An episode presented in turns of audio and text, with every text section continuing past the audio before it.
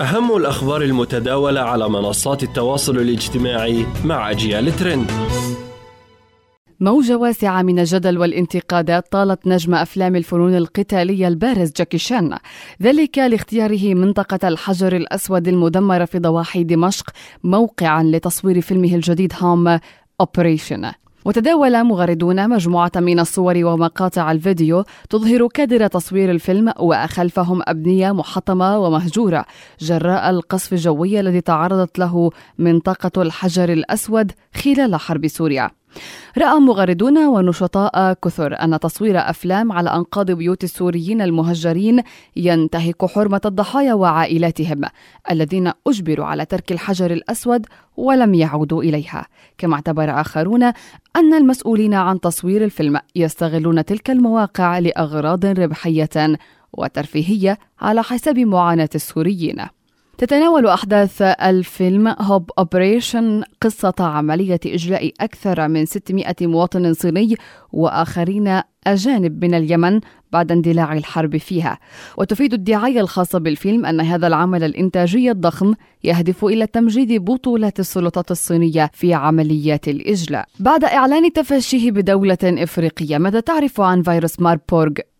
مع ارتفاع نسب المخاطر عالميا من زيادة تفشي الأمراض والفيروسات أعلنت منظمة الصحة العالمية تفشي فيروس ماربورغ في غانا. بعد 11 شهرا من تسجيل أول حالة وفاة بالفيروس في غربي إفريقيا. ينتمي الفيروس إلى عائلة إيبولا وقد تفشى في السابق بأماكن أخرى عبر القارة السمراء بأنغولا والكونغو وكينيا وجنوب إفريقيا وأوغندا. ولا تنتقل العدوى من الأشخاص المصابين بفيروس ماربورغ إلى الآخرين عادة إلا بعد ظهور الأعراض عليهم. يمكن أن ينتقل ماربورغ عن طريق الدم أو سوائل الجسم أو الأشياء الملوثة كالأغطية أو الملابس أو الإبارة كما يمكن أن تنتقل العدوى إلى الأفراد في الأسرة أثناء قيامهم برعاية أقاربهم المرضى بهذه العدوى. حسب ما ذكر موقع مايو كلينيك الطبية. وعادة يبدأ ظهور مؤشرات وأعراض فيروس ماربورغ فجأة خلال خمسة إلى عشرة أيام من الإصابة. وتتضمن مؤشرات المرض والأعراض المبكرة الحمى والصداع وآلام في المفاصل والعضلات.